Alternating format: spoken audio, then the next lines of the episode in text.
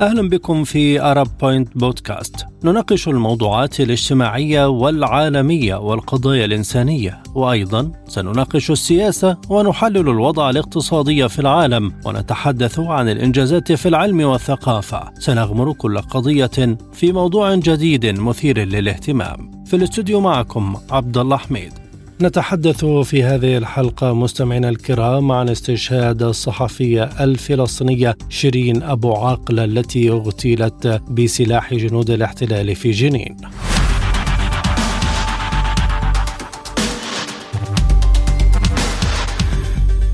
ليس سهلا أن أغير الواقع لكنني على الأقل كنت قادرة على إيصال ذلك الصوت إلى العالم. كلمات قالتها شيرين أبو عاقلة التي رسمت دموعا وحزنا على وجوه الفلسطينيين والإعلاميين في كل الوطن العربي بعد أن اغتالتها آلة الحرب الإسرائيلية منهية أكثر من ربع قرن من العمل الصحفي والإعلامي الدؤوب دول عدة أدانت في بيانات رسمية جريمة اغتيال شيرين أبو عاقلة في مخيم جنين صباح الأربعاء على رأسها مصر والأردن وقطر واليمن ولبنان والكويت وإيران والاتحاد الأوروبي محملة حكومة إسرائيل المسؤولية الكاملة كما طالبت بتحقيق حول ملابسات ما جرى. وأيضا نددت نقابات إعلامية عربية باغتيال شيرين أبو عاقلة مشيرة أن إسرائيل لا تأبى تتشبه بالأعراف والمواثيق الدولية مطالبة بتقديم المسؤولين عن هذه الجريمة للعدالة الدولية ومعتبرة الواقعة استمرارا لمساعي الاحتلال في خنق صوت الحقيقة واغتيال الشهود. مفوضية حقوق الإنسان التابعة للأمم المتحدة قالت إن مكاتبها موجودة على الأرض للتثبت من الحقائق وطالبت بتحقيق مستقل وشفاف في اغتيال الصحفية الفلسطينية شيرين أبو عاقلة. ورأت المفوضية أن الإفلات من العقاب يجب أن ينتهي. جريمة قتل شيرين أبو عاقلة ستبقى في خاطر كل بشر يملك من الإنسانية الشيء القليل. في حق قامة عالمية سطرت تاريخ المواجهة والأحداث في فلسطين على مدار 25 عاما ومثلت للمشاهد العربي أيقونة الحقيقة. ومثالا للصحفي المثابر وراء الحدث. حول هذا الموضوع ينضم إلينا مراسل قناة الجزيرة في فلسطين الأستاذ هشام زقوت. أهلا بك أستاذ هشام. نعزيكم أولا وكيف يمكن قراءة ما جرى للأستاذة شيرين أبو عاقلة والصدى الواسع لاستشهادها؟ يعني آه، الزميلة شيرين أبو عاقلة آه، لم تكن آه، يوما صحفية فحسب. أو صحفية في قناة الجزيرة هي أيقونة عربية وفلسطينية واليوم باستشهادها هذا يؤكد آه، ذلك. هذه آه، ما حدث معها هو جريمة آه، جريمة اغتيال وجريمة مكتملة. الاركان يتحمل الاحتلال الإسرائيلي وحده المسؤولية عنها. وما حدث معها من استهداف مباشر برصاص قناص إسرائيلي بينما كانت تقوم بعملها الصحفي في تغطية اقتحامات الجيش الإسرائيلي لمخيم جنين في الضفة الغربية وكانت ترتدي السترة الصحفية بشكل واضح مما يدلل على هويتها ومع تجمع للصحفيين. أعطى الناس شعور أن شيرين التي طالما غطت هذه الاقتحامات وكانت في الميدان وحتى أن الناس شعروا أن شيرين كل منزل في في الأراضي الفلسطينية فقد أحد أفراد أسرته. بسبب هذه الجريمة، شيرين دخلت إلى البيوت من خلال تغطيتها الميدانية، من خلال متابعتها للأحداث، من خلال قصصها الإنسانية، غطت في غزة وغطت في الضفة وفي مخيمات الضفة وفي مخيمات غزة، وانتقلت إلى كل أنحاء الأراضي الفلسطينية وفي مصر وأيضا في الولايات المتحدة وبريطانيا، وجالت وعرفت الناس على الكثير من المعلومات. وبالتالي الناس يشعرون بأنهم فقدوا أحد أفراد أسرتهم من خلال فقدهم لشيرين أبو عاقل. العائد مما جرى للزميلة شيرين على واقع عمل الصحفي الفلسطيني في الميدان من الواضح أن هناك استهداف مباشر للصحفيين، نحن اليوم نعيش الذكرى الأولى للحرب الإسرائيلية على غزة، إسرائيل لم تكتفي بقتل الصحفيين. على مدار السنوات الماضية إسرائيل قتلت عشرات الصحفيين الفلسطينيين ولم تعترف في أي مرة أنها قتلت، كل مرة تقول أنها تجري تحقيقات ولم تعترف ولم تحاسب، وبالتالي ما يجري هو جريمة بحق الصحفيين الفلسطينيين في الذكرى الأولى للحرب الإسرائيلية. نحن حتى اليوم ما زال آه، برج الجلاء مدمر، برج الجلاء الذي كان يضم مكتب قناة الجزيرة في غزة ومكتب وكالة الاسوشيتد بريس وعشرات من مقرات الإعلام والمؤسسات الصحفية. قصفته إسرائيل ودمرته بشكل كامل واليوم عادت لتقتل شيرين أبو عاقلة ومن قبلها اعتدت على نجوان سمري وجباره البديري وعشرات الصحفيين الفلسطينيين، هناك سعي حثيث من الاحتلال الإسرائيلي لمنع الإعلام من مواصلة عمله وهذا بالتأكيد يتنافى مع الأعراف والقوانين الدولية ويجب على المجتمع الدولي بكل تأكيد الوقوف في وجه هذه الجرائم حتى لا تتكرر لأي صحفي فلسطيني آخر. ما هي العوائق أمام عمل الصحفي الفلسطيني لإيصال رسالته بكل سهولة؟ وهل ما بعد استشهاد شيرين أبو عاقلة سيكون مغايرا لما قبله؟ نحن نأمل ذلك، نأمل أن تكون شيرين محطة أساسية ورئيسية واستشهادها يمنع الاعتداءات على الصحفيين، الاعتداءات متواصلة منذ أعوام، هذه الاعتداءات ليست جديدة على الصحفيين، هناك محاولة حثيثة من الاحتلال الإسرائيلي لمنع الإعلام الفلسطيني من أداء رسالته ويجب تحميل الحكومة الإسرائيلية وقوات الاحتلال الإسرائيلي هذه المسؤولية حتى لا تتكرر هذه الجرائم، نحن أمام جرائم قتل ولا يوجد أكثر من إزهاق الروح، نحن أمام جرائم تدمير مكاتب وتدمير مقرات تحت حجج واهية بدون أي تحقيق. الصحفي معرض في أي وقت في الأراضي الفلسطينية للقتل كما حدث مع شيرين، لا يوجد هناك أحداث، لا يوجد هناك اقتحامات، لا يوجد هناك اشتباكات، مبررات واهية يسوقها الاحتلال الإسرائيلي لتبرير هذه الفعلة، قتل، تدمير مكاتب، وحتى أنه يمنع وصول المعدات وأدوات السلامة إلى قطاع غزة، يمنع وصول الكاميرات حتى إلى قطاع غزة، وبالتالي الاحتلال الإسرائيلي يريد منع منع الإعلام من مواصلة الرسالة، منع الصورة من الظهور ومنع الرأي آه، الفلسطيني من الظهور، هو يحارب في كل هذه الجوانب وينتهك حقوقه وكذلك على وسائل التواصل الاجتماعي يصر على استمرار منع الحديث حتى أو ذكر الاراضي الفلسطينية والاستشهاد ومنع ذكر أي رواية فلسطينية، وبالتالي هناك محاولة حقيقية لمنع أي صوت فلسطيني من الظهور على أي من وسائل الإعلام وحتى الصورة منعها من البث، ولكن نحن نؤكد كفلسطينيين وكصحفيين فلسطينيين أن هذه الجرائم لن تنال من إرادتنا وعزيمتنا ونؤكد أن المجرم لا يجب أن لا يفلت يجب أن لا يفلت من العقاب ويجب على المجتمع الدولي محاسبة قوات الاحتلال الإسرائيلي لتعمدها استهداف في البداية وقتل شيرين أبو عاقلة و تعمدها انتهاك القوانين الدولية بحق الصحفيين الفلسطينيين ومحاولة منعهم من إيصال رسالتهم وأداء عملهم بحرية. أستاذ هشام كيف اذا يعود حق شيرين أبو عاقلة؟ شيرين أبو عاقلة في البداية واولا وأخيرا لن يعود إلا باستمرار هذا العمل، نحن نصر على أن رسالة شيرين أبو عاقلة، رسالة شيرين التي كانت تحملها وتؤكد عليها بقول الحقيقة واستمرار التغطية هي من تعيد هذا الحق. الاحتلال الإسرائيلي إذا أراد بقتل شيرين تخويف الصحفي الفلسطيني فنحن نقول أننا لن نخاف تغطيتنا ستبقى مستمرة ويجب مرة أخرى على العالم أن ينظر بعين الحقيقة إلى آه، الشعب الفلسطيني وإلى الصحفي الفلسطيني وأن يقف هذه المرة وقفة جادة لمنع استمرار الانتهاكات بحق الصحفيين الفلسطينيين. نعم إذا ستظل التغطية مستمرة. من غزة نشكر مراسل قناة الجزيرة هشام زقوت. شكرا جزيلا لك.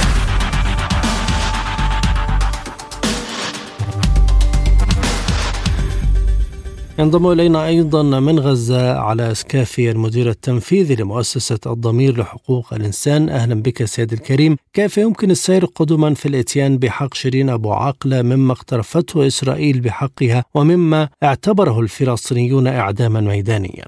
بداية آه، نتوجه بخالص التعازي إلى جميع عموم آه، الشعب الفلسطيني وخاصة إلى عائلتها. في استشهاد واغتيال الصحفية شيرين أبو عقلة. بكل تأكيد ما قامت به دولة الاحتلال الإسرائيلي من إعدام خارج القانون بقتل الصحفية شيرين أبو عقلة أثناء تاديتها لعملها وهي ترتدي الستره الصحفية التي تعرف عن شخصيتها خلال اقتحام قوات الاحتلال لمخيم جنين في الأراضي الفلسطينية، يعتبر هذا الاستهداف هو استمرار واضح ومقصود لسياسة القتل العمد لطمس الحقيقة ومحاولة إخفاء آثار الجرائم التي ترتكبها قوات الاحتلال بحق المدنيين والأعيان المدنية في الأراضي الفلسطينية. يأتي هذا الاستهداف للصحفيه ضمن الجرائم التي ترتكبها سلطات الاحتلال الإسرائيلي ضد المدنيين بشكل عام وضد الصحفيين بشكل خاص وفي مخالفة واضحة لمبادئ القانون الدولي الإنساني وحقوق الإنسان.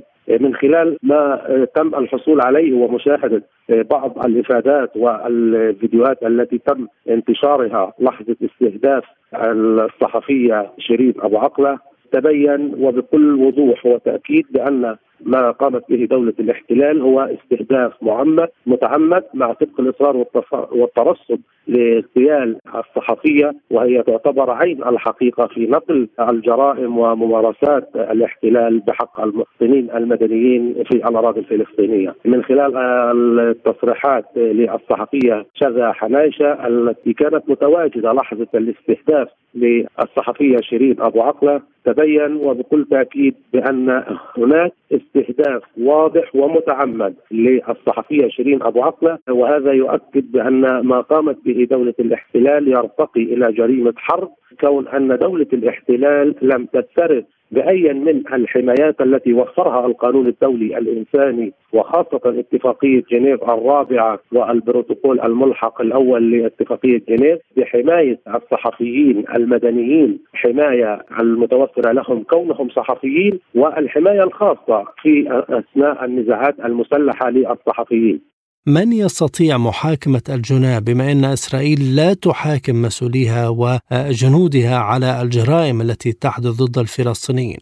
يعني حقيقة في الكثير من القضايا التي يكون هناك دلائل وبينات وشهود وشواهد واضحة على ما ارتكبته ما ارتكبه جنود الاحتلال باستهداف المواطنين المدنيين وفي جرائم كثيرة. نجد بأن القضاء الإسرائيلي يتم إجراء التحقيقات الجنائية مع جنوده ولكن تنكر القضاء من محاسبة أو فرض العدالة والحماية لمبادئ حقوق الإنسان وإلى المبادئ القانون الدولي الإنساني وعدم محاسبة جنود الاحتلال والقادة على الجرائم واعطائهم الأوامر ومن أعطوهم الأوامر لتنفيذ هذه الجرائم والغطاء القانوني والقضائي لهؤلاء الجنود وإلى قادتهم دفع دولة الاحتلال إلى الاستمرار بل المزيد من الانتهاكات والجرائم التي ترتكب بحق المواطنين الفلسطينيين بشكل عام وإلى الأشخاص المحميين حماية خاصة كالأطفال والنساء والصحفيين والإعلاميين.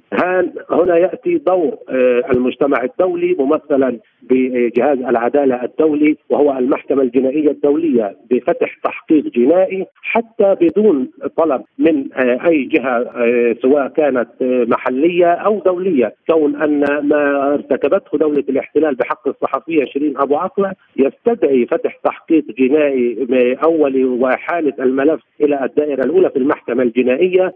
لفحص الأدلة والبينات والشواهد على أنها جريمة متكاملة الأركان التي ارتكبت بحق الصحفية شيرين أبو عقلة، هنا مطلوب تشكيل لجنة تحقيق مستقلة من أجسام الأمم المتحدة لمعرفة أسباب اغتيال أو القتل للصحفية لمحاسبة الاحتلال على جرائمه وجريمة اغتيال شيرين أبو عقلة. ما ضمانة تسير الأمم المتحدة والمحكمة الجنائية في تقديم الاتهامات لإسرائيل؟ يعني هو كإجراءات يجب العمل بها حتى يكون صفه ولائية للقضاء الدولي وإلى المحكمة الجنائية الدولية. لابد أن يكون هناك تحقيق جنائي من الجهات المختصة الفلسطينية ولا سيما النيابة العامة ووزارة العدل ومن خلال الاستعانة بالطب العدلي أو الطب الشرعي في الأراضي الفلسطينية لكي يكون هناك إعداد ملف قانوني بكافة الأدلة والبينات في أن الاستهداف كان استهداف مباشر. وربما هو اغتيال وإعدام خارج القانون ويتم التوجه إلى القضاء الإسرائيلي إن لم يكن هناك لجان تحقيق نزيهة في دولة الاحتلال حتى يتم استنفاذ كافة الطرق القضائية أمام القضاء الإسرائيلي من ثم التوجه وإحالة الملف إلى المحكمة الجنائية الدولية، هذا لا يمنع أن تقوم أجسام الأمم المتحدة وخاصة المقررين الخاصين واللجان التي يتم تشكيلها من الأمم المتحدة بأن تفتح أن يتم تشكيل لجنة تحقيق مستقلة لمعرفة الأسباب والدوافع واستيضاح الأدلة والشهود والبينات على أن هذا الاستهداف هو استهداف واضح ومتعمد حتى يتم الأخذ به واحاله هذا نتائج التحقيق إلى المحكمة الجنائية الدولية لكي تقوم أو البدء بإجراءات التحقيق لدى الدائرة الأولى في المحكمة الجنائية الدولية ويتم محاسبة الاحتلال على ما اقترفه من جريمة بحق الصحفية والإعلام الفلسطيني. شكرا لك سيد علاء اسكافي المدير التنفيذي لمؤسسة الضمير لحقوق الإنسان كنت معنا من غزة.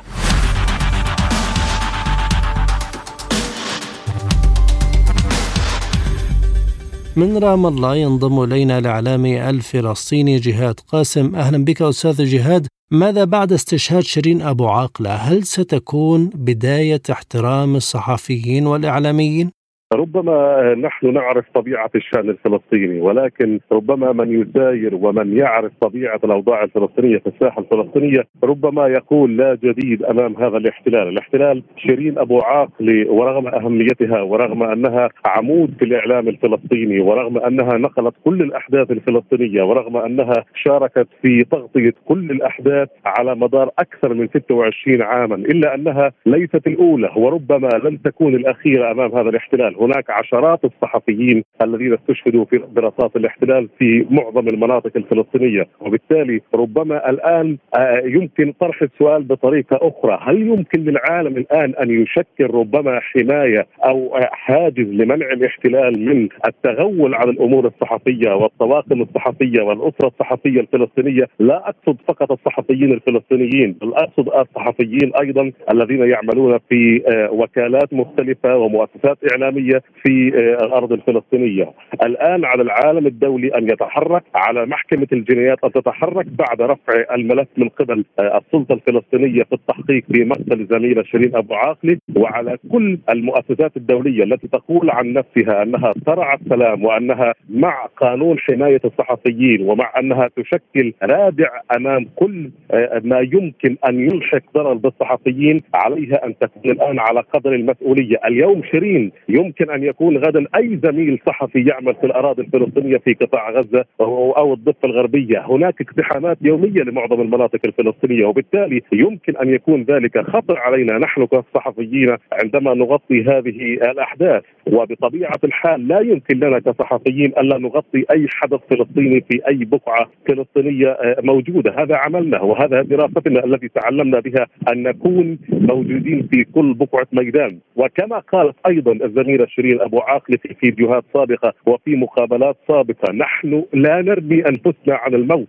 نحن قبل أن نطلع على الشاشة وقبل أن نكتب خبرنا الصحفي وقبل أن نكون أو ننقل الصورة. نؤمن الحماية لأنفسنا. نحن كطواقم صحفية وللفريق العامل كطواقم صحفية في أرض الميدان. ولكن الأيام القادمة تثبت أن ما حصل مع الزميله شيرين أبو عاقله هو عبارة عن اغتيال متعمد بمعنى أن الرصاصة التي أصابتها تحت أذنها بمعنى أن القناص كان يدرك أن هذه الرصاصة يمكن أن تلحق الأذى الكبير إلى درجة الموت بالزميله شيرين أبو عاقله بمعنى أنه يمكن لهذا القناص أن يصيبها بساقها أو في أي مكان غير قاتل ولكن هذا القناص الإسرائيلي الذي أخذ المعلومات الكبيرة أو حتى المعلومات أو حتى التحرك الفردي إن صح التعبير أترك هذا للتحقيق.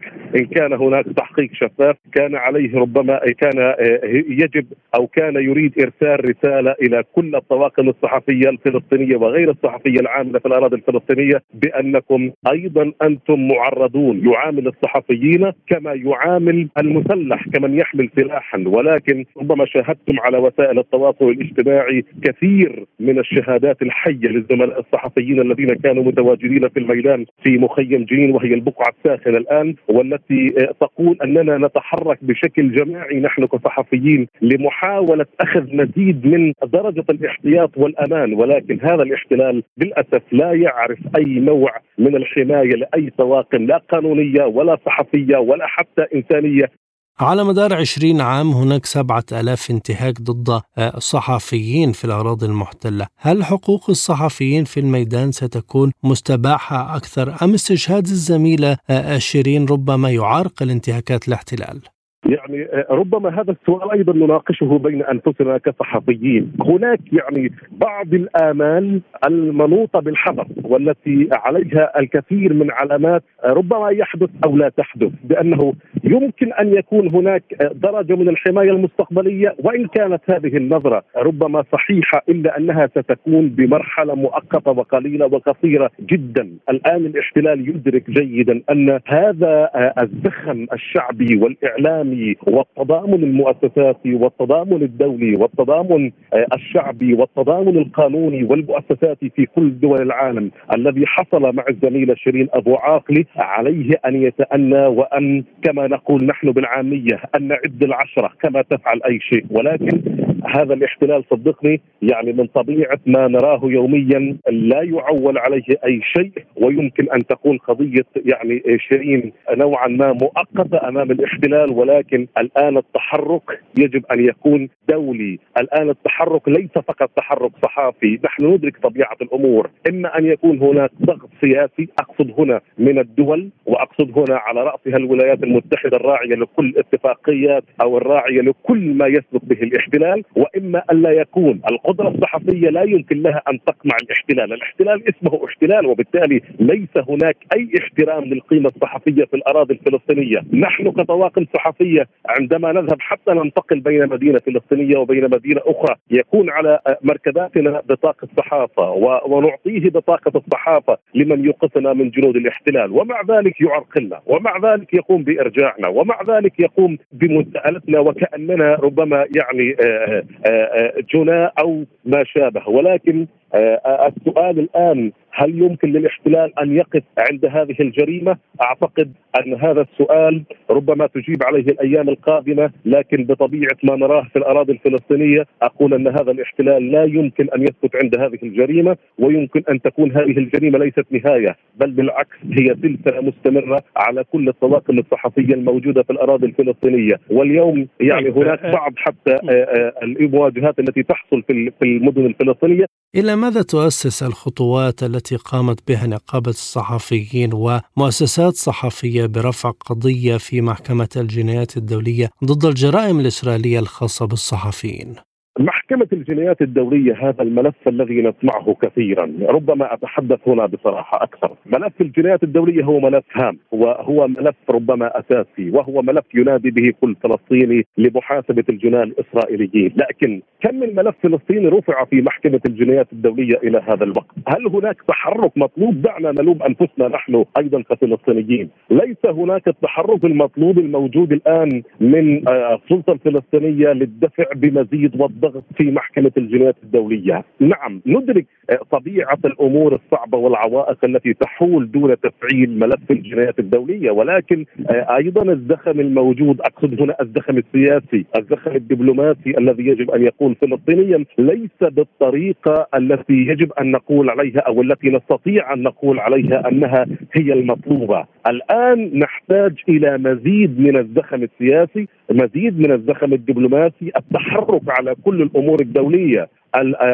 لا يمكن أن تكون الصحافة هي المحرك فقط لمحكمة الجنايات الدولية، إذا لم يكن هناك دعم سياسي، إذا لم يكن هناك دعم دولي ومزيد من استعطاف دول العالم ومزيد من قدرة استغلال ما حدث في مع الزميله شيرين أبو عاقله، لا يمكن أن يكون هناك أي تأثير أو إحداث أي ضجة، محكمة الجنايات الدولية هناك ربما كثير من اللغط الذي يحصل حول هذا الملف، ولكن يمكن القول. إذا فعل ملف محكمة الجنايات الدولية يمكن أن يكون هناك رادع يعني معنوي للفلسطينيين وأن يصل الحد إلى محاكمة بعض المسؤولين الإسرائيليين المسؤولين عن محاكم إسرائيلية، لكن إسرائيل نفسها تقوم ببعض الخطوات على أرض الواقع لمنع تفعيل محكمه الجنايات الدولية داخليا، عندما تقوم وتعلن أنها حاسبت الجندي مثلا الذي يقوم بعملية ما ضد فلسطيني، بمعنى لا تريد إرساله إلى محكمة الجنايات الدولية ولا حتى إلى المحاكم الدولية وهي تقوم بمحاكمة داخلية غير المحاكمة الخارجية،